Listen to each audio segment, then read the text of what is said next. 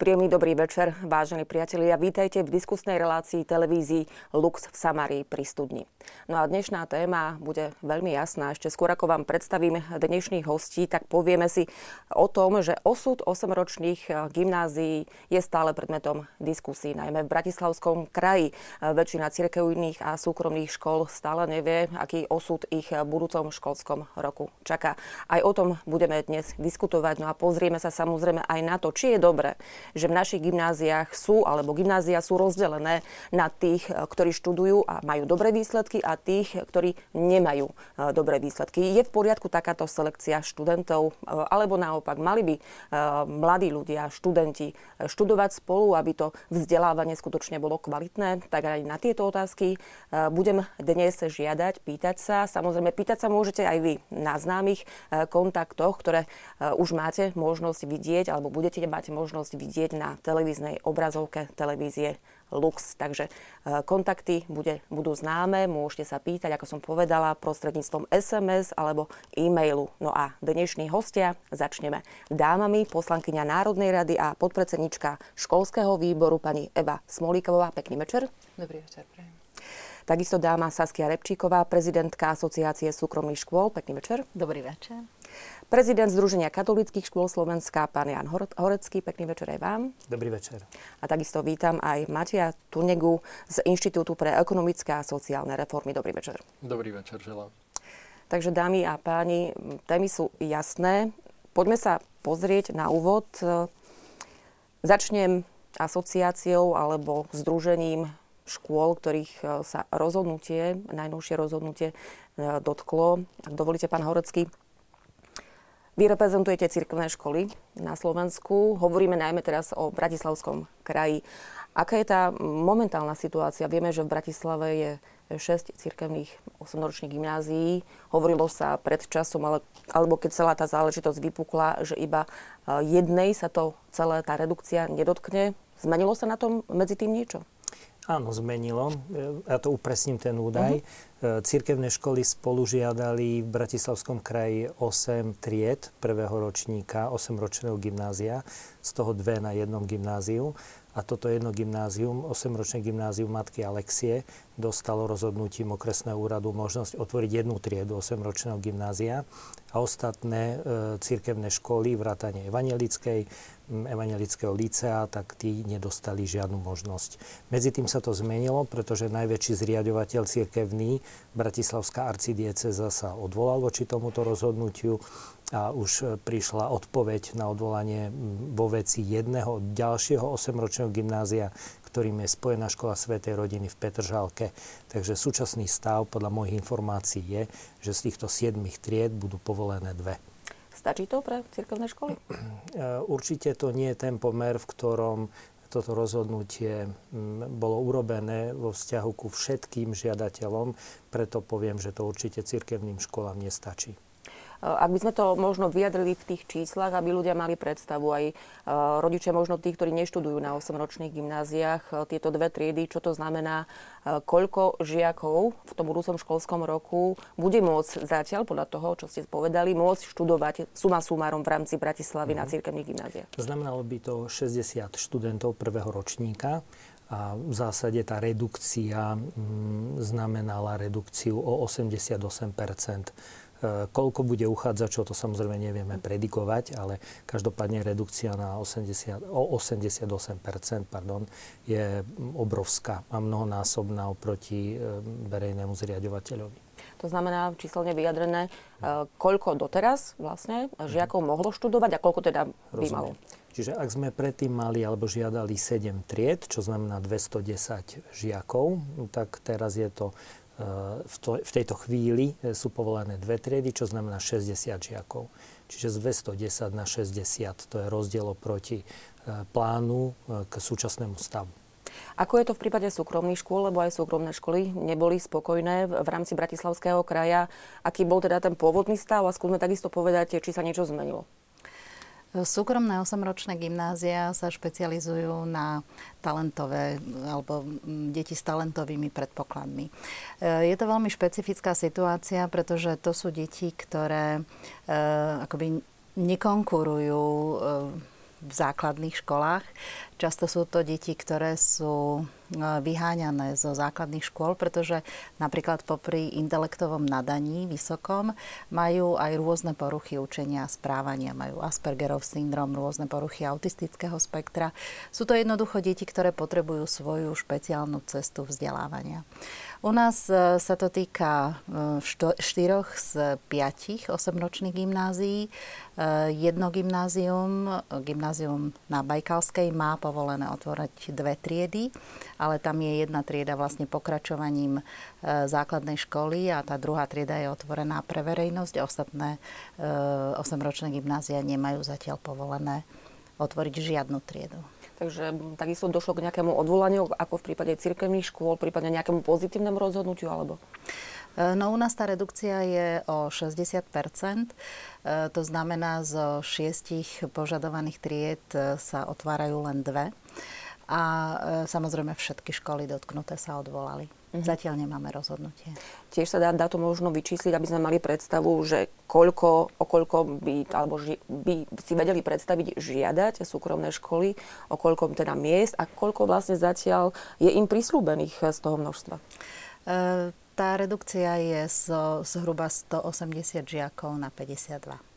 Dotkne sa to nejako výrazne na súkromných škôl? Určite áno. Aj na to sa samozrejme pozrieme, na tú praktickú časť, len aby sme si ujasnili, aká je aktuálna situácia. Preto sa aj spýtam poslankyne Národnej rady a podpredsedničky školského výboru, ktorý iste má v kompetencii aj túto problematiku. Aké máte vy možno aj za príslušný výbor informácie? Je ochota z toho pôvodného čísla, kedy sa hovorilo o výraznej redukcii? Nehovorím, že teraz nie je výrazná, ale nejakým spôsobom sa upravujú tie čísla. Máte informácie, že sa to bude pozitívne meniť? Áno, určite áno a ja som určite presvedčená, že k tejto situácii aj musí prísť, pretože naozaj ten tlak spoločnosti zo strany rodičov, ale v prvom rade zo záujmu detí je taký, aký je. No a treba túto situáciu riešiť. Dostali sme sa do nej tak, ako sme sa dostali a jednoducho tam bolo povedané, že sa idú rušiť cirkevné školy. Tam bolo dosť teda zneistených rodičov, či na týchto 8-ročných cirkevných, ale aj na súkromných 8-ročných gymnáziách. Vieme podstatu týchto škôl, aká je.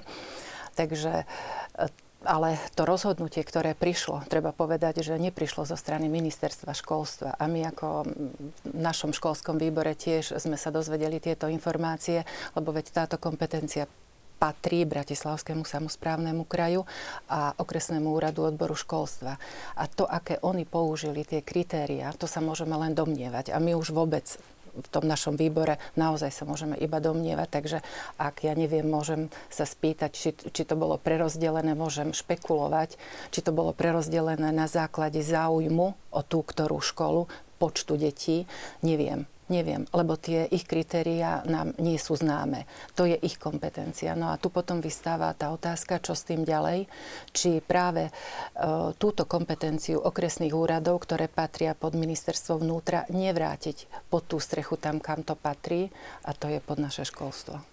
To by ste samozrejme tým pádom aj vaša ministerka mala priamy dosah. Aj. Samozrejme, aj o tom sa môžeme rozprávať, ale nedá mi neopýtať sa. Situácia je taká, prichádzajú odvolania, ako sme mali možnosť počuť, prichádzajú zmeny rozhodnutí, čo sa týka ďalších tried, ktoré môžu byť otvorené.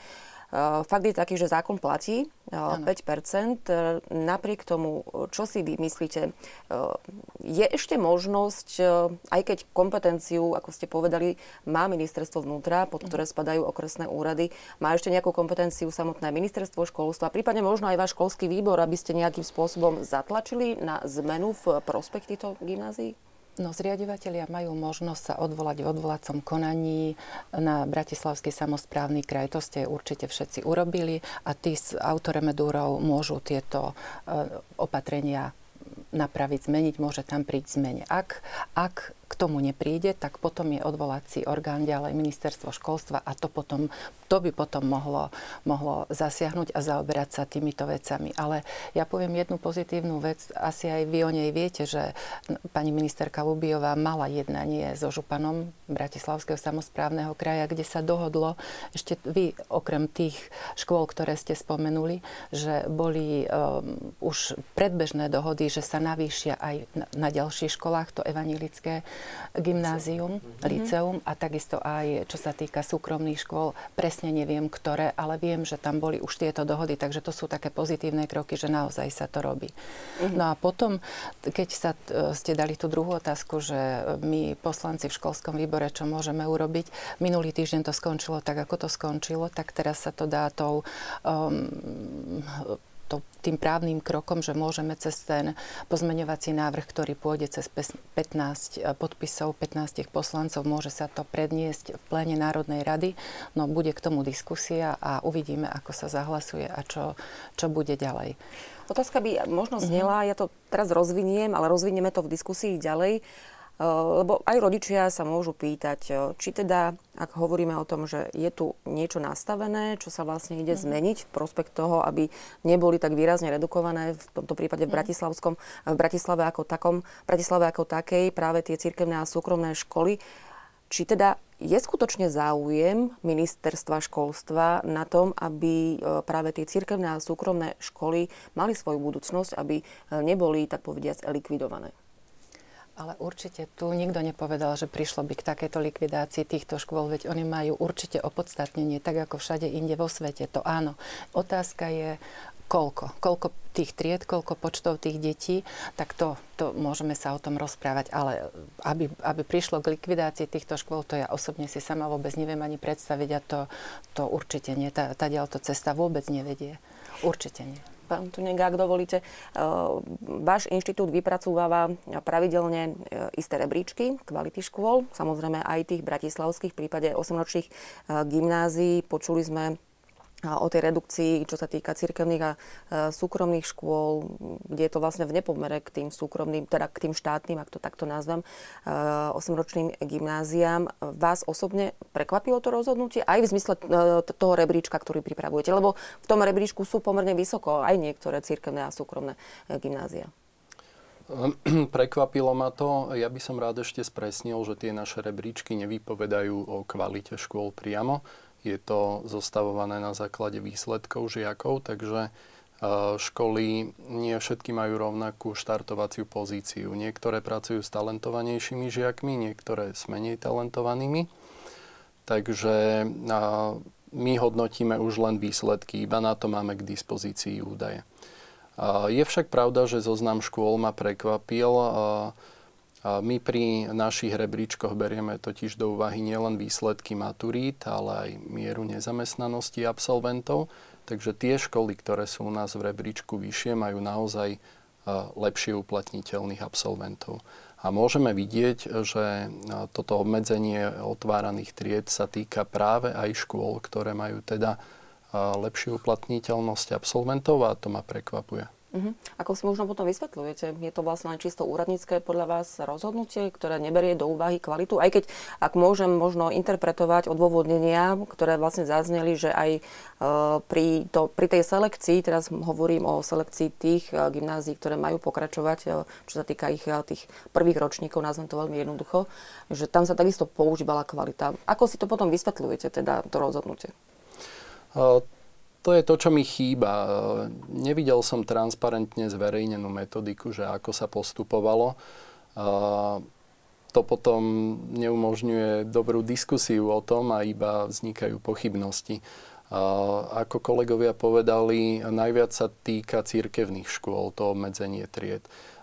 Napríklad ani tomu nerozumiem, pretože keď sme si robili pred pár rokmi analýzu podľa zriaďovateľov, že ktoré školy majú najlepšie výsledky žiakov, tak nám vyšlo, že medzi školami podľa zriaďovateľa nie sú veľké rozdiely.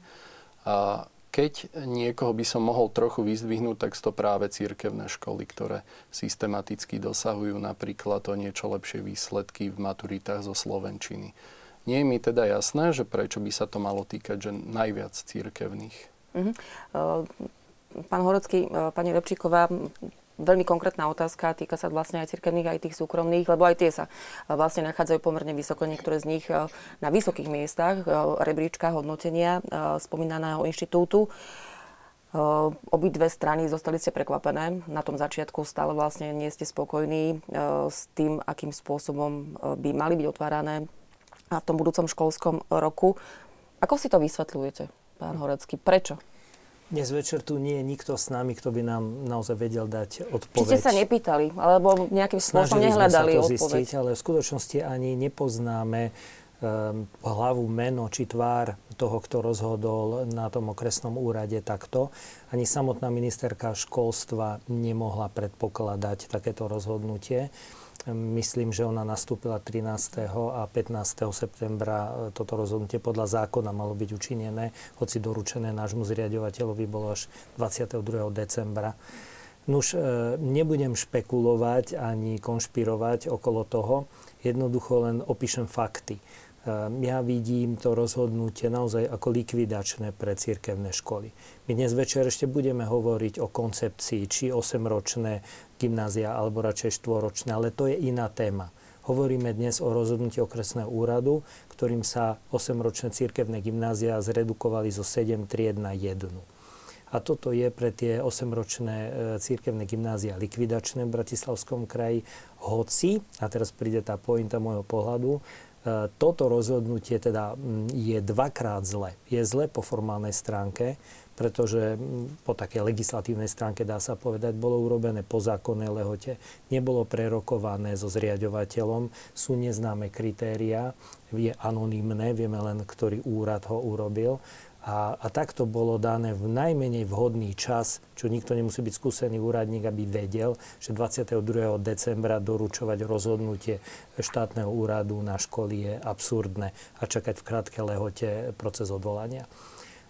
Bolo zle však aj po obsahovej stránke, nielen preto, že medzi školami, ktorým sa dáva stopka pre existenciu, sú školy, ktoré sa objavujú aj s tou naozaj výhradou alebo obmedzenosťou platnosti toho rebríčka, že nerieši kvalitu ako takú, ale len dostupné dáta.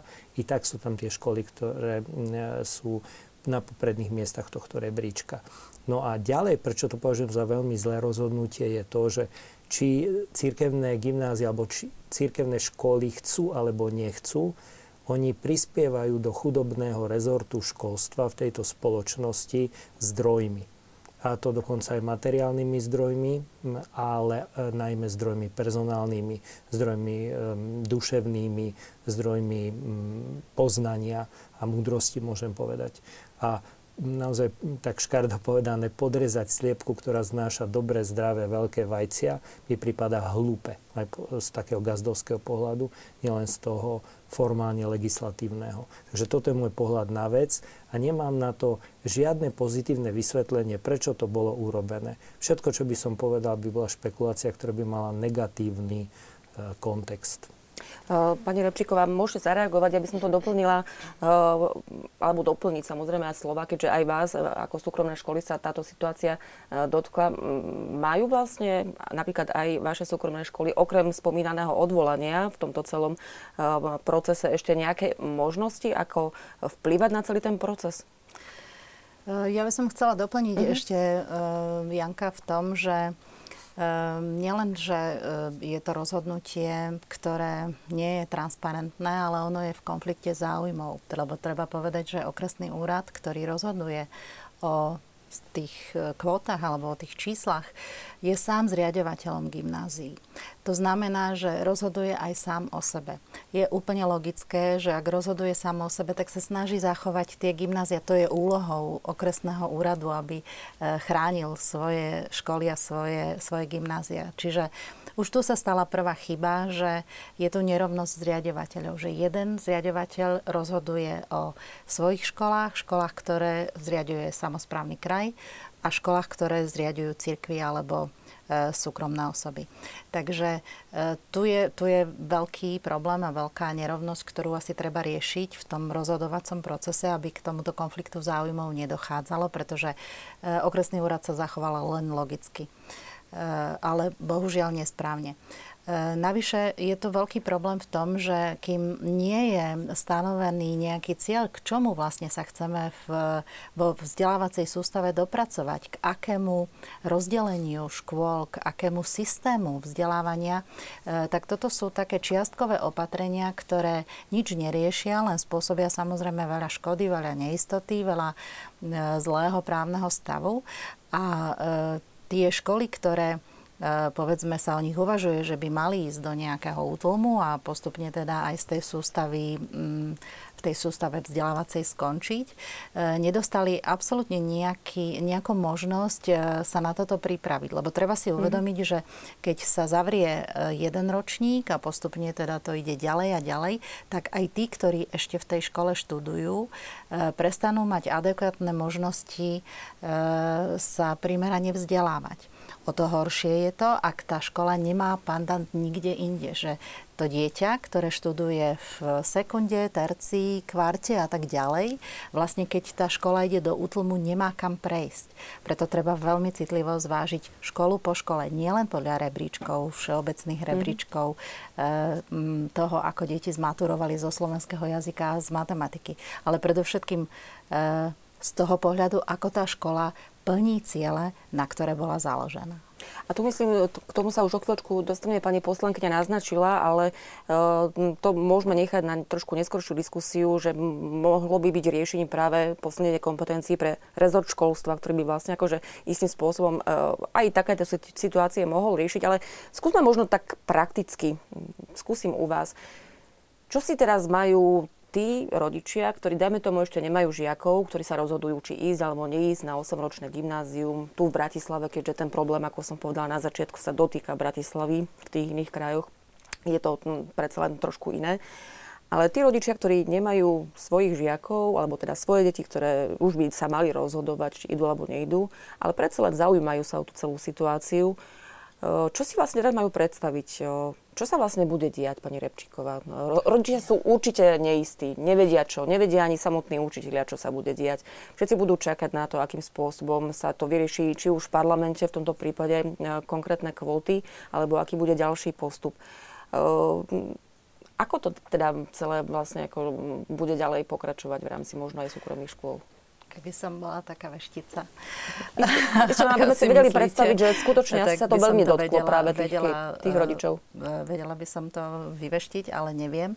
Môžem len predpokladať. Sú vlastne dva smery vývoja. Jedna cesta je cez Národnú radu, ktorá práve teraz schvaľuje poslanecký návrh novely zákona, ktorý hovorí o tom, že tá kvóta by sa mala zvýšiť na 10% plus deti, ktoré majú talentové predpoklady a overuje sa ich talent v špeciálnej prijímacej skúške, tak tie by mali z tejto kvoty byť ešte vyňaté, to znamená ešte trošičku navýšenie. O tom, či je to číslo dobré, 10% alebo 5% alebo ešte zvýšiť, o tom by mala byť práve kvalifikovaná diskusia v spoločnosti. To znamená, že tu nám chýba jeden prvok, tu nám chýba aj od rodičov, aj od ostatných, ktorí majú vplyv vo vzdelávaní, veľmi kvalifikovaná diskusia na základe naozaj relevantných dát o tom, že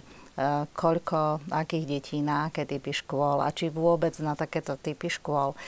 No a čo sa týka zneistenia rodičov, viete, rodičia si to 8-ročné gymnázium, či už ktorého je zriaďovateľom samosprávny kraj, alebo okresný úrad, alebo cirkevný, alebo súkromný zriaďovateľ, nevyberajú podľa zriaďovateľa. Oni často ani nevedia, kto je zriaďovateľom. Oni si ho vyberajú kvôli tomu, že pre niečo sa im vidí byť vhodné pre to ich dieťa.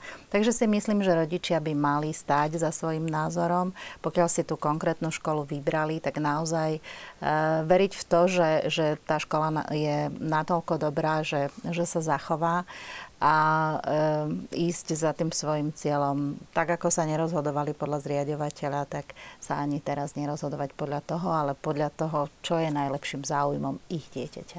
Ešte len ten ich záujem toho dieťaťa teraz momentálne naráža na tú kapacitu tých tried, ktoré vlastne budú k dispozícii v novom školskom roku. A preto moja otázka, pani poslankyňa, 5%, taký je súčasný stav. Hovorili sme o tom, že v parlamente sa chystá zvýšenie tej kvóty na 10%, čo by teda zvýšilo možnosti otvorenia tried, či už v cirkevných alebo v súkromných gymnáziách. Nebude to číslo väčšie, alebo nemalo by byť väčšie, keďže v Bratislave sa hovorí o tom, že tá kvóta nepísaná, ktorá bola umožnená, sa pohybovala okolo tých 19-20% donedávna. Nemala by byť teda tá kvóta v tomto stave zvýšená? Nie 10% málo? Viete čo, tam sa uvažovalo presne podľa, a použili sa aj materiály z Učiaceho sa Slovenska, tam autori sami povedali, že podľa tej Gaussovej krivky, tej rozloženosti toho, tých žiakov z toho ročníka, tej populácie, okolo tých 10 rokov, že oni sa už dokážu rozhodnúť a dokážu prejaviť ten záujem o vzdelávanie a dokážu si aj povedať, teda, o čo im ide a tú sféru svojho záujmu, či sú to prírodovedné predmety, alebo sú tu cudzie jazyky, alebo je to šport, alebo je to niečo iné, čo sa týka ich nadania. Takže možno týchto 10% urobil sa taký akýsi kompromis, práve to, že minulý rok bolo okolo tých 18%, tak aby to nebolo ani 5, aby to nebolo ani 10. Takže to bol taký nejaký taký kompromis, že medzi tým niečo, aby to naozaj v tej Bratislave, aby nám to zase veľmi vysoko nevyletelo, čo sa týka selektovania, segregácie detí, pretože to si aj naozaj teda povedzme, že je to z jednej strany toto a keď my ideme tu hovoriť o inklúzii, keď ideme hovoriť o tom inom type základnej školy, ktorý by sme chceli, tak toto by nemalo mať až také vysoké tie počty. Ešte raz hovorím, že tu nikto nehovorí o rušení týchto škôl. Ani cirkevných, ani súkromných. Nikto. Tu môžeme hovoriť len o nejakých tých počtoch. Tam môžeme hovoriť. A k tomu bude teda tá diskusia, ktoré budú potom aj u nás v parlamente prebiehať určite odborné debaty a uvidíme, ako to celé dopadne, že aká tam bude nastavenosť jednotlivých poslancov, pretože tam naozaj pôjdu názory širokým spektrom, ale tam teraz, ak teda naozaj, že ideme robiť to školstvo, ktoré bude kvalitné, ktoré bude dostupné a ktoré bude moderné, takže tam spájame všetky tie prvky, ktoré sú naozaj, sú naozaj aj základom tej reformy toho Učiaceho sa Slovenska, pretože tam nikto nepovedal, že ten materiál je úplne celý zlý, že z toho sa nebude vychádzať. Práve že opačne. Isté. Ja tomu rozumiem, pani poslankyňa, len otázka teraz je, tento stav vznikol, rodičia žijú v neistote, menia sa čísla, najprv je to 5%, potom vlastne akože sa hovorí o tých 10% a tak ďalej. Či skutočne podľa vášho názoru, či skutočne nejak to nezastabilizovať momentálne, tak aby teda aj rodičia vedeli, blížia sa vlastne aj termíny, ktoré vlastne majú, príjmačky a tak ďalej. Nechcem sa momentálne rozprávať o tom legislatívnom procese v parlamente, ale skôr vlastne o tom princípe, či nie je teda priestor, či tých 10% stačí na teraz, alebo teda či by to nemohlo byť viac, aby tá neistota, alebo aspoň... No, už aj teraz tým, ako to bolo prerozdelené, viem, že je to viac než 10%. Že už aj teraz zase ešte aj tam skoro tých 11, že to je. Takže uvidíme, ako to dopadne, že ako to pôjde ďalej. Ale to je naozaj ťažká otázka, že čo s tým teda ďalej urobiť a ako to spraviť. Viete, keď tie ostatné kraje, keď tých 7 krajov sa vyrovnalo s tými 5%, Bratislava mala tento problém, kde naozaj prišlo k tomuto rozhodnutiu, k takému, akému prišlo, tak teraz to treba riešiť, ale je jedna z vecí a to je fakt, že sa pripravuje novela školského zákona, kde po týchto všetkých krokoch, keď by kompetencia z toho okresného úradu a z ministerstva vnútra teda prešla pod strechu ministerstva školstva a od 1. septembra potom nasledujúceho školského roka celým tým legislatívnym procesom, keď prejde, tak bude novela školského zákona, ktorá potom bude už podrobne riešiť túto otázku. Ale v akej to bude fáze a aké bude to konečný ten návrh, to teraz ešte neviem povedať. Ale určite sa to bude riešiť celoplošne. Na ministerstve školstva aj naša nominantka, pani Lubiová, tam má cieľ taký, že neriešiť, keď to prejde táto kompetencia pod ministerstvo školstva, neriešiť to po jednotlivých krajoch, ale riešiť to celoplošne, komplexne túto otázku. A tamto potom bude už jednoduchšie. Že už potom naozaj, myslím si, že bude to aj spravodlivejšie. Otázka ale znie. Áno, nech sa páči, môžete? Chcel by som reagovať, no toto posledné ma zaujalo rád. Možno nesieme trochu svetla, keď porovnáme Bratislavu s inými časťami Slovenska. Ja si pamätám, keď sa chodilo do 8-ročných gymnázií zo 4. ročníka, tak vtedy neboli ani na východe alebo v strednom Slovensku dodržané takéto cieľové 5% kvóty, ako sú teraz stanovené zákonom, z takého prostého dôvodu. Toto je len štatistická pravda, neplatí to každom dieťati.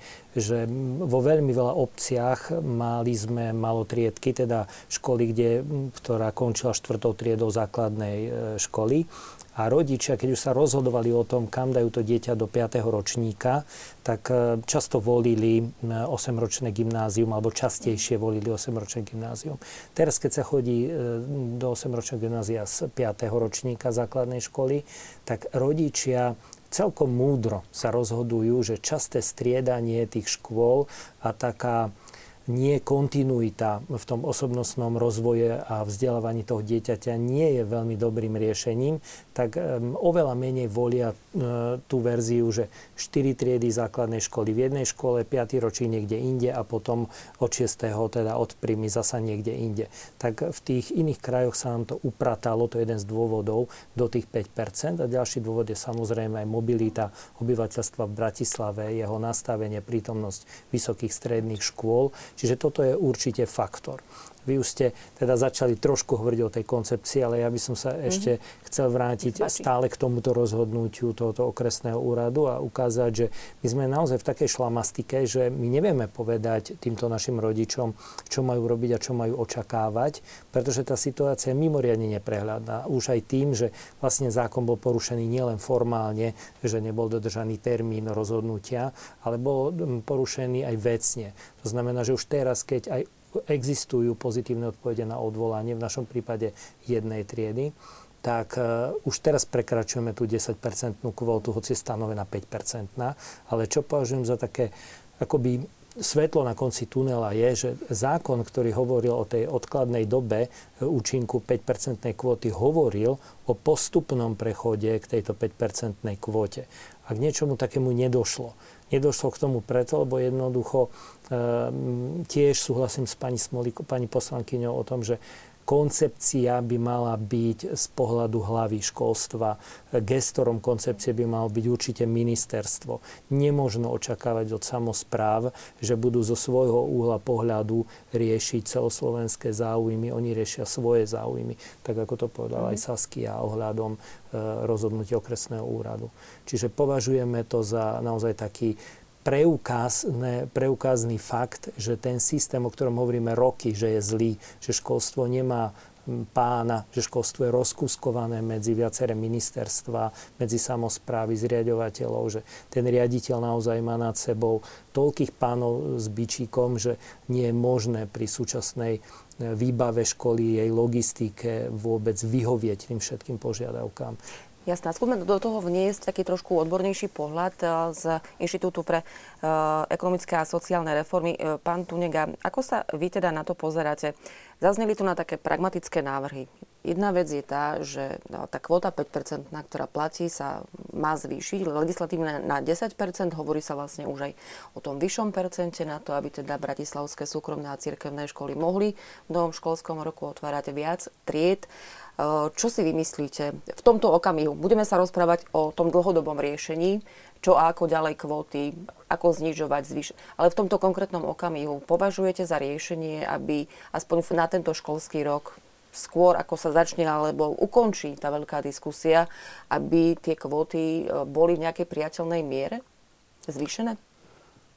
Myslím si, že je dôležité, aby sme nerobili tým školám šokovú terapiu. Tak ja už neviem, aké to riešenie bude, ale určite by som sa prihováral za to, aby to riešenie bolo postupné, ale zároveň, aby teda bol jasne určený dlhodobý cieľ, aby bol zdôvodnený ministerstvom, aby povedalo ministerstvo, že prečo je to dobré tak alebo tak a potom, aby sa k tomu cieľu naozaj smerovalo, bez toho, aby to bolo roky odkladané bez zmeny.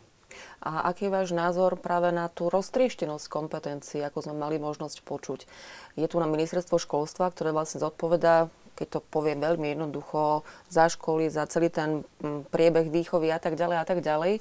A máme tu na vlastne akože isté kompetencie, ktoré má v rukách ministerstvo vnútra, ktoré vlastne vydá v zmysle zákona nejaké rozhodnutie, ktoré vlastne narazí svojím spôsobom na nesúhlas ministerky školstva, ktorá sa to snaží opäť s poslancov a vôbec poslanci ako takýto meniť v zákone. Bolo by podľa vás riešením v tomto konkrétnom prípade túto kompetenciu skutočne, ako sa zhodli dámy aj pán, presunúť na ministerstvo školstva? Myslím si, že áno, lebo je to také prehadzovanie horúceho zemiaku a nie je mi jasné, ako to dopadne, keď teda napokon niektoré školy úspejú so svojím odvolaním a teda možno skončíme niekde na 12 alebo 14%, tak vlastne nebude dodržaný zákon. A v takomto svete žiť je problém, takže prihováram sa za to, aby to malo pod sebou ministerstvo a aby vďaka tomu sme to mali vždy to rozhodnutie v riadnom termíne, aby teda bolo jasné, že kto a kedy to povie. Aby tá zodpovednosť bola vyslovene jasne daná. Ako ste povedali, aby ten horúci zmiak nekončil teraz v jednej a v druhej ruke. Skôr ako prejdeme k tej podstatnej téme, alebo teda jednej z ďalších podstatných tém, ktorá súvisí s týmto veľkým problémom, nedá mi pán Tunega neopýtať sa, keďže sledujete jednotlivé gymnázia, školy, robíte tie spomínané rebríčky, ale skúsme sa na to pozrieť, ak môžem, z vášho pohľadu, čo by nás mohlo zaujímať, možno aj divákov, že čím to je, že stále je záujem o 8-ročné gymnázia, podľa vášho názoru. Čo za tým je? Tak určite je dopyt zo strany rodičov, ktorí sú viac vzdelaní a ich pre svoje deti chcú lepšie vzdelanie. Vidia v tom takú situáciu, že ak deti pôjdu na tieto gymnázia, takže budú v lepšom kolektíve. Je tam určite predpoklad, že budú mať lepšie uplatnenie v budúcnosti, ale z pohľadu ministerstva by malo byť rozhodujúci iný pohľad, že čo sa stane potom s tými ostatnými žiakmi, čo ostanú na základných školách, lebo tým potom chýbajú tí ťahuní v tých triedách. A analýzy OECD hovoria o tom, že jediný výsledok takejto skorej selekcie žiakov, keď umožníme už v relatívne nízkom veku rozdeliť sa žiakom na talentovaných a menej talentovaných, tak výsledkom nie sú celkovo lepšie priemerné výsledky, ale iba väčšia nerovnosť vo vzdelávaní. A to určite nie je dobré, pretože môžeme sa pozrieť do veľa iných krajín a vidno, že krajiny, kde sú najlepšie výsledky žiakov, tak tam je zároveň aj najvyššia rovnosť v tom vzdelaní. Takže to je jeden argument v prospech toho, že nemali by sme chcieť prispievať k tej nerovnosti. Ja by som sa ale spýtala, to je tá téma, o ktorej teda chcem hovoriť, pomaličky si dáme prestávku, ale ešte dostaneme pri Bratislave, ak dovolíte, pán Tunega, lebo ako sme spomenuli niekoľkokrát, tak tento problém s kvótami 5, 10 alebo nejak viac percent, uvidíme, sa dotýka špecificky Bratislavy. Čo sa týka tých ostatných krajov, tak tam nie je problém s touto kvótou, ktorá už je nastavená 5%. Ale v Bratislave, ako sme povedali, tá kvóta doterajšia bola na úrovni tých 18, 19, 20% plus, mínus. V čom to je, že vlastne tu v Bratislave je takýto veľký záujem práve o 8-ročné gymnázia? A teraz bez ohľadu na to, či je to cirkevné, súkromné alebo štátne. Prospieva to vlastne tomu systému tu v Bratislave? Ja viem, že Bratislava má jednu z najmenších, ak nie najmenšiu, nezamestnanosť, ale či je to v poriadku podľa vás? Alebo čo rozhoduje pri výbere rodičov v ich prípade tu v Bratislave? Mňa to osobne neprekvapuje z viacerých dôvodov. Predsa len v Bratislavskom kraji oveľa viac ľudí pracuje v službách a preto rodičia často vnímajú všeobecné vzdelanie ako vhodnejšie pre uplatnenie ich detí. Aj to, čo spomínal kolega, že teda je to tu logisticky jednoduchšie, je tu oveľa väčšia ponuka tých 8-ročných gymnázií ako možno v Prešovskom kraji, kde by to dieťa muselo cestovať ďaleko na to 8-ročné gymnázium, tak kvôli zjednodušeniu možno nejdú touto cestou. V Bratislavskom kraji teda je to kombinácia týchto faktorov, že teda aj možno blízkosť vysokých škôl je väčší predpoklad, že teda žiak viac využije to všeobecné vzdelanie, lebo potom bude pokračovať na vysokú školu, alebo sa zamestná v službách a nie v priemysle. A ešte pred prestávkou spýtam sa, a dostaneme sa, sľubujem vám, už veľmi konkrétne. Skúste z vašich skúseností, pani Repčíková, prečo dávajú Bratislavčania toľko žiakov oproti možno iným krajom na súkromné školy? Čo vlastne, akú motiváciu vy tam vidíte? Ak nezoberieme práve tých špecifických žiakov, ktorí vlastne sa spoliehajú na tie talentové od školy, ktoré vlastne sa venujú či už športu, matematike, alebo ľudí, ktorí vlastne majú deti so spomínanými problémami. Zovšeobecniť sa to nedá. Súkromné školy, všetky, nielen 8-ročné gymnázia, vznikali na základe dopytu rodičov a ponuky často skúsených pedagógov, ktorí mali predstavu, ako robiť školu inak.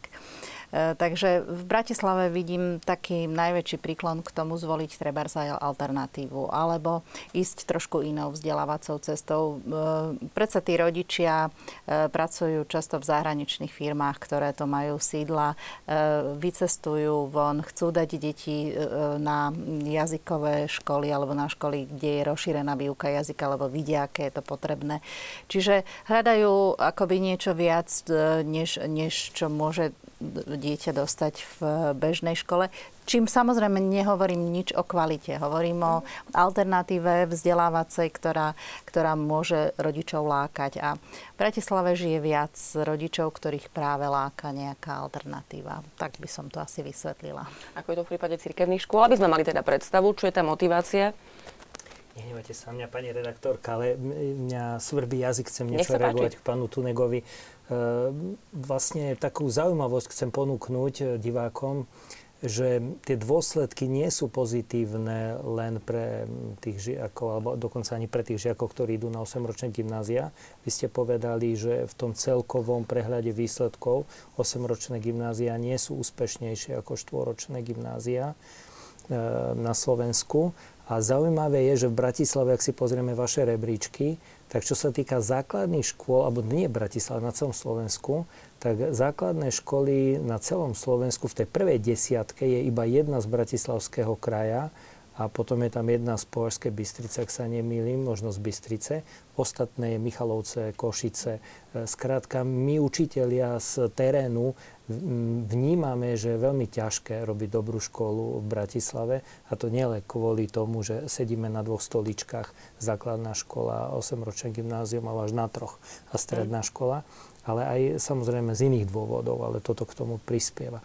Teším sa, že po prestávke budeme hovoriť o tej koncepcii, ale toto som chcel ponúknuť. Pán Tunega chcel zareagovať, nech sa páči. Len teda k tej poznámke o tom, že na západnom Slovensku je menej tých škôl vyššie umiestnených, tak tam je taká hypotéza, že učitelia majú relatívne podobné platy na celom Slovensku, ale životné náklady sú iné. Takže na západnom Slovensku je relatívne ťažšie nájsť dobrých učiteľov. Zatiaľ, čo na možno východnom Slovensku je to ich ohodnotenie relatívne nadpriemerné. To je hypotéza, že prečo východoslovenské školy dosahujú lepšie výsledky. Ale je to neoverená hypotéza. Je to len jeden faktor, lebo mnohí ľudia sa sťahujú sem a takí šikovní aj z východu a učia na našich školách. Moja zástupkyňa je východňárka.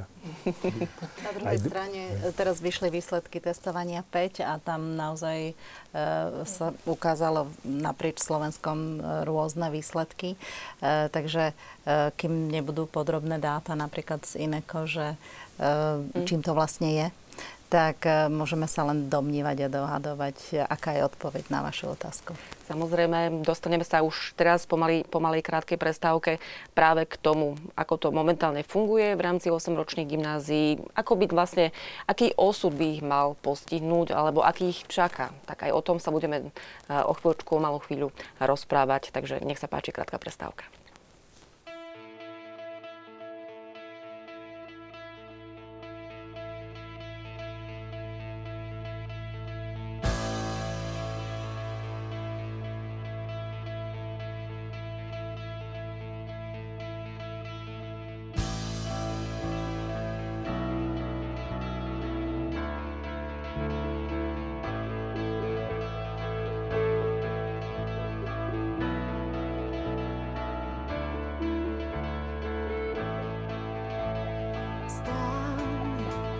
a zasvieť, vstaň a zasvieť, vstaň a zasvieť.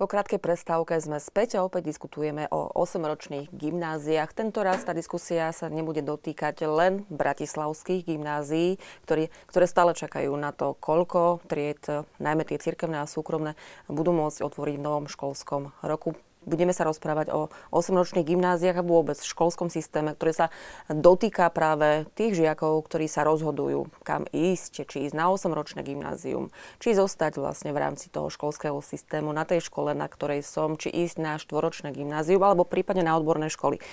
Všetko so všetkým súvisí. Pani poslankyňa, začali sme tak krátko diskutovať práve o tom 8-ročné gymnázia, prečo vlastne sa rodičia rozhodujú dávať svojich žiakov na 8-ročné gymnázia. Hovoríme o tom, že nie je v pláne štátu nejako razantne zlikvidovať 8-ročné gymnázia. Moja ale otázka znie, ako teda ďalej aj s 8-ročnými gymnáziami, keďže máme tu na v podstate 4-ročné gymnázia. Je tu vlastne spomínaný odliv žiakov zo základných škôl, ktorí prechádzajú na 8-ročné gymnázia. Čo vlastne je potom podľa vášho názoru, alebo ak máte informácie, aký je cieľ ministerstva školstva, aký osud by mohol čakať 8-ročné gymnázia?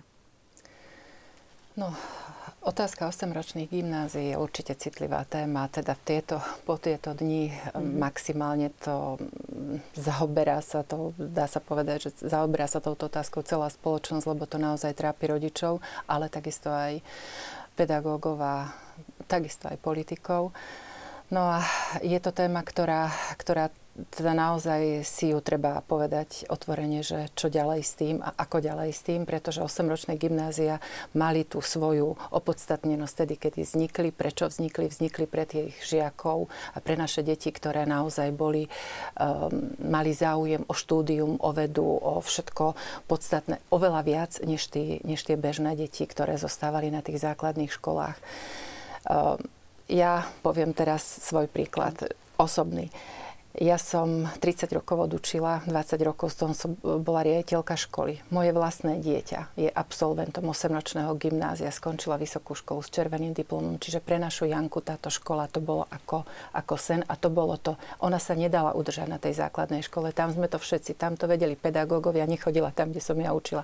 Ale aj my sme doma vedeli, že áno, ona potrebuje niečo viac. Čiže ja naozaj veľmi, veľmi oceňujem a aj stále to hovorím, že kvalita naozaj na tom Šurianskom gymnáziu bola taká, aká bola a má veľa schopných ľudí, ktorí sa uplatnili v živote.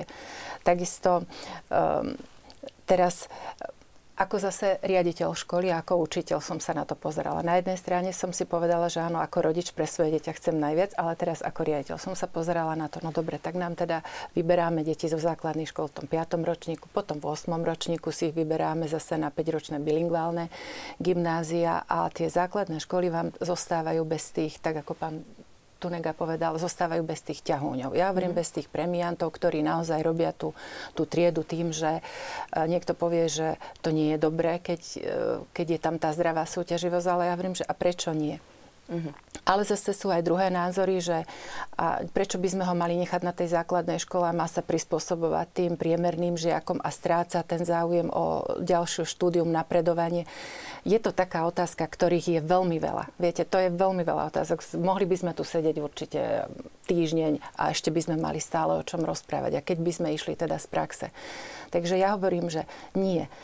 Urobiť toto prechodné obdobie také, aby to naozaj nebolo bolavé. Aby v tej novele toho školského zákona, tej 245-ky, aby to tam bolo zohľadnené, že nechať tú alternatívu. Ja som naozaj za tú alternatívu, lebo v tejto spoločnosti a v našom štáte vždy budeme mať rodičov, ktorí budú chcieť tú alternatívu, budú chcieť ísť, povedzme, na typ vašej školy alebo na vašej škole, alebo ísť na to štátne 8-ročné, nechajme ju, ale nedrobme to do veľmi vysokých čísel, pretože keď chceme hovoriť o tej koncepcii, čo ďalej, ja som už povedala tie 3 piliere, o ktoré by sme sa chceli opierať v ďalších rokoch, aby sme teda posunuli naše školstvo a vzdelanostnú úroveň našich detí a ich praktické uplatniteľnosť v praxi, aby to naozaj bolo na lepšej úrovni, aby sme boli všetci spokojnejší, tak si musíme povedať, akú tú školu chceme. Už zaznelo, že by sme najlepšia škola je najbližšia škola, ktorá ponúka kvalitné vzdelanie a ponúka tú rovnosť pre všetkých. A tu sa chcem dotknúť toho, že ideme hovoriť o inklúzii. Nie absolútne so všetkým, pretože ja tiež nie som zastanca, že nemajú byť napríklad špeciálne školy pre detičky, ktoré naozaj nezvládnu vzdelávanie a vôbec pôsobenie na základnej škole v tej bežnej triede, v toho hlavného prúdu na tých základných školách, ale musia byť tam. Ale zase pozrime sa na to tak, aby sme zosúladili a aby neprichádzalo k tej stratifikácii školského systému ešte viacej, než je. A možno sa aj tu dotknem tej myšlienky, ktorú ste vypovedali, že je to aj v okolitých štátoch, že oni tie 8-ročné gymnázia zrušili. Tam Polsko, takže ak, tak skôr potom postupne podľa vášho? Skôr postupne, ale ja osobne hovorím, že nie úplne všetky, pretože mne sa to zdá takým diktátom, že tak teraz to bude tak a teraz to bude tak. Nie, nechajme možnosť tým rodičom len správnu hranicu nájsť, že koľko. No. Pán Horecký, ak teda sa pozrieme z vášho pohľadu cirkevné 8-ročné gymnázia, dobre, zaznel tu osobný názor pani poslankyne, dá sa o tom diskutovať, predpokladám, že tá diskusia vo verejnosti aj o tej odbornej bude musieť nastať, keďže nie je to téma, ktorá sa dotýka len politikov, ale iste veľkého množstva ľudí, žiakov, učiteľov, rodičov. Ale keď sa pozrieme na gymnázia, 8-ročné gymnázia, vo vašom prípade cirkevné, veľa sa hovorí o tom, o tej diferenciácii alebo selekcii žiakov. Správne si vlastne hovorili o tom, že v súčasnosti po 5. ročníku sa vlastne môžu žiaci rozhodnúť, áno, idem na 8-ročné gymnázium. Zaznievajú názory, že či sa potom z tých základných škôl nestávajú odkladiska a či skutočne potom tí, ktorí sú na 8-ročnom gymnáziu, nezaspia, tak povediac, na Vavrínoch, lebo majú pred sebou 8 rokov, nemajú nejaké ďalšie skúšky. Takže je správna selekcia v takomto veku? Zoberiem si príklad od pani Smolíkovej, budem veľmi konkrétny a páči, potom to diváci môžu si zovšeobecniť. Ja som bol nadšeným spoluzakladateľom alebo učiteľom na jedným z prvých 8-ročných gymnázií, bol to na Vazovovej. A dodnes si pamätám tie decká, ako sa trhali, aby išli k tabuli, ako boli dychtivé, motivované na začiatku. Ale potom som mal skúsenosť aj na inom gymnáziu, ako im ten dych došiel, pretože 8 rokov je geologická doba pre také dieťa a ono v tom kulminačnom bode takej odstredivej, môžem povedať, takej detskej pýchy 15 rokov je v strede tohoto obdobia. On už všetko pozná 4 roky dozadu a dopredu, to je tá maturita vzdialená jak smrť, jeho sa netýka. Jednoducho ten človek je mazák na vlastnej škole v momente, keď je na tej odstredivej, v tom vrchole, tak on, keby bol prvák na strednej škole, tak zrazu k tomu vrcholu príde tá dolinka tej pokory, že je znovu prváčik a začína. A to je len jeden z dôvodov, prečo si myslím, že koncepčne je lepší model na Slovensku kvalitná základná škola a kvalitné silné stredné školy. Ale z úcty k divákovi chcem ešte povedať, že toto, čo teraz vravím, je koncepčný pohľad, je to vzdialený cieľ a nesúvisí to s prvou časťou relácie, pretože som prudko proti tomu, aby sa takto diskriminačne, nemúdro a zlým spôsobom ten prechod uskutočnil. Jednoducho, v žiadnom prípade nemožno obhájiť toto rozhodnutie okresného úradu koncepčnými úvahami o lepšom školstve. O tom, čo bude. Ja sa vôbec nečudujem rodičom, že tie deti že uvažujú o tom prechode zo základnej školy do 8-ročného gymnázia, ak sú motivovaní tým, že ich dieťa je dychtivé, ochotné sa učiť a zaujíma ho to. Ale ja problém vidím v tom, že toto má poskytnúť kvalitná základná škola. Teraz je to až nemiestné, ja ale poviem, že moja škola napríklad je takto stavaná, reaguje na to, tá spojená základná aj s gymnáziom. Jednoducho my tým deťom neponúkame nejaký priemer, nejaký štandard ZD-škový, keď oni majú naviac. Na mojej škole sa učí podľa dvojohniskového systému. To ohnisko, ten level, ktorý chceme, aby každé dieťa dosiahlo, je reálne nižšie ako ten štandard, aby sa neučil len na test, ale aby to, čo je jeho, už naozaj jeho ostalo a na tom budoval. A horné ohnisko je výzva. Je niečo, čo je pointa toho predmetu alebo tej vzdelávacej oblasti a toto dáva priestor, taký diapazon, aby sa deti podľa svojich individuálnych daností a záujmu umiestnili v tej širokej ponuke kvalitnej základnej školy. Potom takí žiaci nemajú dôvod odchádzať zo základnej školy za 8-ročným gymnáziom, pretože na takejto škole potom dokážu dosiahnuť výsledky, ktoré sú pozoruhodné. Je to tá jedna bratislavská škola v tom. Pani Repčíková, takže aký je váš názor na tú selekciu žiakov? Ak teda, povedzme si teraz veľmi otvorene, u nás je to v tom veku toho piataka plus minus. Takže je to v poriadku? No, pán Tunega hovoril o výsledkoch PISA posledných a tie naozaj ukazujú, že vysoká miera inkluzívnosti školstva vedie aj k celkovo lepším výsledkom. Že tie krajiny, ktoré naozaj majú neskorú selekciu a dlho sa vzdelávajú spolu deti v jednom prúde vzdelávacom, majú veľmi dobré výsledky. Ale treba zároveň povedať, že vo vnútri majú veľmi individualizované programy tí žiaci až dokonca na úroveň dieťaťa, kedy v jednej triede naozaj postupuje na rôznych úrovniach, treba z matematiky podľa toho, ako sa vie orientovať a aké má ďalšie ciele to dieťa. A je to úplne normálne a úplne bežné, že tie deti sú rozdelené, že sa postupuje veľmi individuálne. Takže toto vždy treba spomenúť.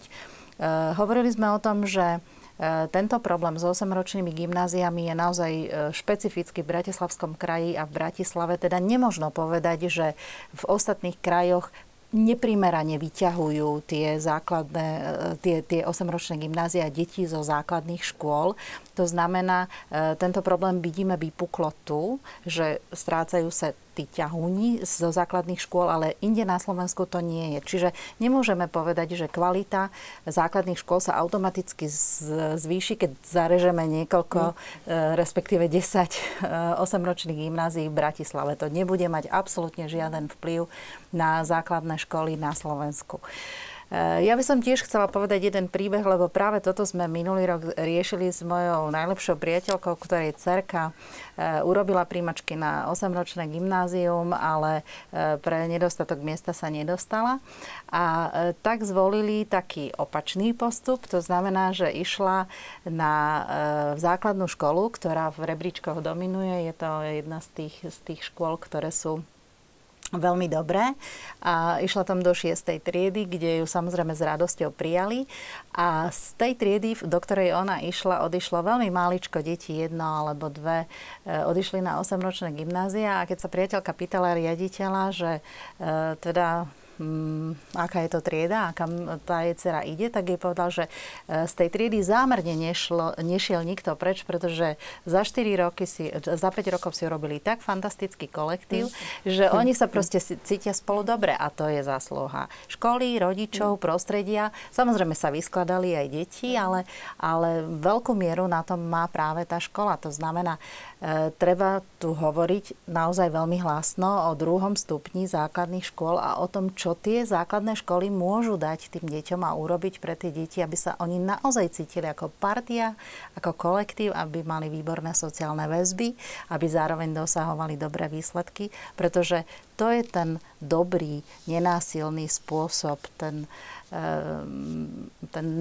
takéto pomknutie k tomu želanému výsledku. Nie násilné škrty, ale práve naopak posilnenie toho dobrého, čo na tom 2. stupni základnej školy môže byť. Pán Tunega, súhlasíte s názorom, a teraz čisto teoreticky, predstavme si, že teraz by vlastne žiaci z 8-ročného gymnázia mali automaticky prejsť na adekvátny ročník na, dajme tomu, základnú školu. Myslíte si, že by to pomohlo tomu vzdelávaciemu systému, keby sa premiešali, tak povediac, práve tie skupiny, keď to takto hovorím, že veľmi to zjednodušujem, práve na tom princípe dobrý, alebo tí žiaci s vynikajúcimi výsledkami, od ktorých sa očakáva, že práve oni sú súčasťou 8-ročných výberových gymnázií. Či by to skutočne znamenalo posilnenie práve tých ostatných, ktorí vlastne sú v tom inom systéme? Zahraničné skúsenosti hovoria o tom, že skôr áno. Už pani poslankyňa spomenula prípad Poľska, kde sa vydali touto cestou. Tam prvých 9 rokov nedochádza k žiadnej selekcii žiakov. Pri tejto reforme vlastne došlo k predĺženiu tohto obdobia o 1 rok. A dosť rýchlo sa im začali zlepšovať výsledky, čo sa v analýzach pripisuje práve tomuto kroku. Takže zahraničné skúsenosti hovoria o tom, že je dobré, keď tí žiaci sú dlhšie spolu, až neskôr sa začnú špecializovať. Ja by som však doplnil rád ešte jednu slovenskú štatistiku, ktorá by nemala ostať opomenutá pri vyhodnocovaní výsledkov 8-ročných gymnazistov. A to sú výsledky v maturitách NÚCEM, teda Národný ústav certifikovaných meraní vo vzdelávaní. Každoročne vydáva správu o výsledkoch maturít a tam sa venujú práve aj porovnaniu toho, že aké výsledky dosiahli absolventi 8-ročných a 4-ročných odborov na gymnáziách. Ukazuje sa, že nie je medzi nimi žiadny relevantný rozdiel, čo je možno dokonca pre mňa trochu prekvapivé, lebo myslel by som si, že na tých 8-ročných gymnáziách boli na počiatku väčšie talenty, takže by ma neprekvapilo, ak by mali aj lepšie výsledky v maturitách, ale nie je to tak. A preto je otázka, že či naozaj majú zmysel tie 8-ročné gymnázia. Bavili sme sa skôr doteraz, že či 5%, 10%, ale páčilo by sa mi, keby ministerstvo oveľa hlasnejšie otvorilo diskusiu na tému, že či teda je to vôbec dobrá cesta, či to už nie je prežitok z minulosti, tie 8-ročné gymnázia, lebo naozaj na západe je veľa krajín, ktoré 8-ročné gymnázia nepoznajú. Isté sú aj prípady krajín, kde naopak sú, ale ak teda hovoríte o vlastnom názore, že by očakávate nejaký jasný koncepčný názor, ako ďalej s 8-ročnými gymnáziami, predpokladám, že asi, ako ste aj povedali na začiatku diskusie, že asi nie ste zástanca nejakého rázneho seku, tak od budúceho školského roka. Nie. Isté by to malo mať nejakým spôsobom nejakú postupnú časovú súvislosť.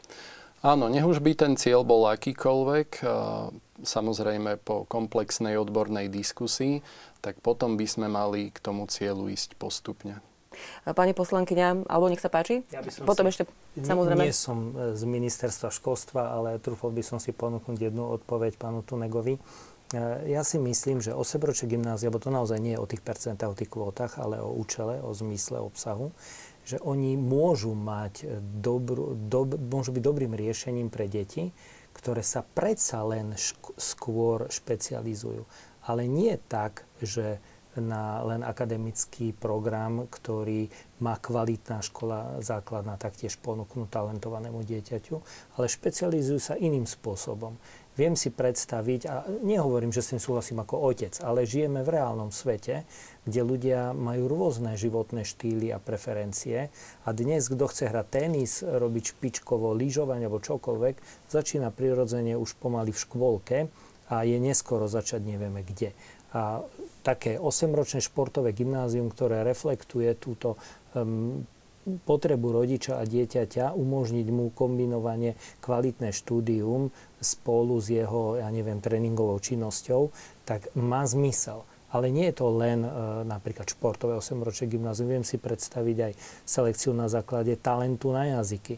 Keby sa tam učili 3 cudzie jazyky, alebo hoď neviem, či ho to urobí šťastným, sám som matematik, ale matematické gymnázium, ktoré by naozaj výrazne nie, že na oko talentové skúšky, aby som mohol obísť kvóty a zobrať si žiakov do školy. Ale výrazné talenty zoberie, ktoré sa rodičia rozhodnú, že áno, stavíme na túto kartu a toto dieťa budeme živiť od mladšieho veku výdatnejšie takouto strávou. Takéto špecializované 8-ročné gymnázia si viem naozaj predstaviť. To mal by zohrávať samozrejme iba krátko v tomto prípade úlohu teda štát, konkrétne ministerstvo školstva, ktoré by určovalo. Pravda, že toto je koncepčno-tvorná idea. Pani poslankyne? Ja som chcela zareagovať na to, čo ste teraz povedali, že naozaj, aby sme vytvorili tie školy a tie elitné triedy a tých elitných žiakov, teda naozaj ktorí majú skutočne záujem o to vzdelávanie a aby tam bolo radosť potom učiť, lebo tam nemáte potom rôzne stupne. Tam idete, ale keď je to naozaj, že sú tam tí najlepší žiaci. Špecializáciu. Samozrejme, no ešte aj tak zvlášť. Tak potom to je ako v Božom koši tomu učiteľovi tam, lebo to je požehnaním pre neho mať takého žiaka a zase šťastím pre žiaka mať dobrého učiteľa. A keď sa toto skĺbia všetky tie ostatné veci dokopy, tak potom by sme mali mať tie výsledky oveľa lepšie. Ale prečo teda, keď aj vy ste povedali, že tie výsledky boli takéto, že nebolo to tam až tak vysoké? No, ja teraz poukážem zase na jeden fakt, že naozaj tie deti, ktoré idú na tie 8-ročné gymnázia, sú vždy ich vzdelávacie výsledky, ich predpoklady naozaj, že stále budú takí výborní. Nejdú tam už aj žiaci, ktorí nemajú iba vynikajúci prospech. Viete, a toto je tá otázka, že tu je aj otázka trošku na rodičov, že rodič je veľakrát nekritický. Posuniem dieťa tam, kde je potom svojím spôsobom aj nešťastné. Pretože ja poznám veľa prípadov, že na základných školách naozaj boli dobrí a základná škola bola kvalitná. Naozaj sa s deťmi pracovalo, robilo sa, tí učitelia robili a boli tam tie výsledky. Ale potom aj vek dieťaťa, jeho zrelosť, tam všetky tie ostatné faktory, ktoré idú, ale možno aj kamaráti, možno tá klíma v tej triede, možno tá zlá akceptácia na ten spôsob výuky, vzdelávania. Všetko toto má vplyv na to, môže mať vplyv na to, že príde k tým výsledkom, že nie sú dobré. Teraz tu vyzerám ako obhajca tých 8-ročných gymnázií, ale dívam sa na to ako učiteľ naozaj, že toto môže byť. Len ja chcem apelovať naozaj na zákonných zástupcov detí, tí, ktorí rozmýšľajú, pretože kam posunú to svoje dieťa. Naozaj tam treba aj tú takú zdravú, tú kritičnosť a pozrieť sa skutočne, či ja neublížim svojmu dieťaťu, keď ho posúvam na takýto typ školy, lebo povedzme niečo si chcem ja dokázať, že niečo viacej. A či by nebolo, samozrejme, či by to nebolo lepšie ho posunúť alebo pripraviť spolu s výchovným poradcom, s učiteľom, s triednym učiteľom, ale celkové aj s tým záujmom toho dieťaťa niečo iné povedzme študovať. Viete? Pani poslankyňa, aby ste sa dotkli hlbokej pravdy, a to je, že ja si myslím, že dieťa v tomto veku má základná škola alebo aj všeobecná vzdelávacia škola, ako je gymnázium, či 8-ročné, 4-ročné, nie je talentovou školou. A pre dieťa je veľmi rozhodujúca vnútorná motivácia. To dieťa na základnej škole, ak má na štúdium a každý Boží deň zažíva to, že pani učiteľka sa o ňo oprie, to dieťa posilňuje vnútorne tým, že ono na to má. Ono vysvetľuje svojim spolužiakom, kamarátom, ono mocne rastie. Ale ak sa zaradí do davu takých istých, tak tento často rozhodujúci faktor v tomto veku, to je taká vnútorná motivácia a také vnútorné spoznanie toho, na čo má, tej kompetencie svojej, často rozhoduje. Potom my namiesto tej vnútornej motivácie moralizujeme nad tým dieťaťom, povieme mu, si na výberovej škole, tak sa snaž. To nefunguje. Otázka ale znie, pani Repčíková, ja nadviažem na tento celý proces, lebo je to veľmi zaujímavé. Samozrejme, škola veľmi formuje, samozrejme rodina, ale škola veľmi formuje žiakov, aj ten kolektív, aj tie samotné predmety, aj ten spôsob výučby. Máme tu na 8-ročné, 4-ročné gymnázia, stredné školy. Teraz taká otázka. Nie je potom niekedy problém, a bez ohľadu na to, či mladý človek vyštudoval 8-ročné gymnázium, 4-ročné gymnázium, nie je potom problém, že v konečnom dôsledku tá vysoká škola, na ktorú má ambíciu ten konkrétny absolvent, že je to vlastne v princípe, a spaušalizujem to, ospravedlňujem sa, ak sa niekoho dotknem, že tá vysoká škola v konečnom dôsledku, že pre ňu nie je dôležité, či je to absolvent 8-ročného gymnázia, 4-ročného gymnázia. Zasiahli ste ten systém asi na najcitlivejšom mieste, pretože naozaj tá ponuka prevyšuje dopyt a čím je vyšší stupeň vzdelania, tým sú tie nožnice viac otvorené. To znamená, bez ohľadu na to, aké sú maturitné výsledky, čo môžeme diskutovať o tom, že či sa prejaví absolvent 8-ročného gymnázia, ktorý je výnimočne nadaný v štandardizovanom teste zo slovenčiny a matematiky, lebo tam sa nejakým spôsobom to jeho nadanie nemôže ukázať. Ale naozaj, keď ide na vysokú školu, pokiaľ teda je previs tej ponuky miest na vysokých školách takmer dvojnásobný, to znamená, že na jedného potenciálneho študenta pripadajú takmer dve miesta na vysokých školách, tak pravdepodobne sa tam stráca aj motivácia, aj čokoľvek iné. Ťažko budeme uvažovať o tom strednom stupni, keď neuvažujeme o tom, že kam tí ľudia vlastne pokračujú. Takže to je zase na ďalšiu dvojhodinovú debatu. Určite. Pán Tunega, tu mi teraz napadlo, Ak hovoríme o absolventoch gymnázií, vy ste vlastne privržencom takého postupného kryštalizovania práve tých gymnázií, aby tá selekcia sa vlastne postupne zanikla, keď to takisto zjednoduším, ale otázka znie tá príprava aj absolventov všeobecne gymnázií ako takých. Myslíte si, že... Lebo v minulosti o 8-ročných gymnáziách bola veľmi veľká diskusia politická, kedy sa hovorilo, že je príliš veľa žiakov, a teraz bez ohľadu, či sú to 4-ročné gymnázia, 8-ročné gymnázia, príliš veľa žiakov na týchto školách, že treba ich pripraviť týchto mladých ľudí na prax, treba ich dávať na odborné školy, treba ich dávať tak, aby mali vlastne po skončení tej ktorej školy tú konkrétnu prax, aby sa vedeli zamestnať. V akom stave podľa vás je tento systém v súčasnosti, prípadne sú gymnázia dostatočné na to, a nehovoríme o Bratislave, to je špecifikum, skúsme povedať možno aj o tých iných, či je to dostatočne na to, aby boli mladí ľudia pripravení na to, aby si našli prácu? Tu ostáva jedine možnosť pozrieť sa na to, že ako sa dokážu uplatniť tí absolventi. Bohužiaľ musím konštatovať, že neexistujú dostatočne dobré dáta v súčasnosti o tom, aké sú platy absolventov stredných škôl. Tie by nám najviac napovedali o tom, že ktorá stredná škola dokáže pripraviť lepšie toho absolventa.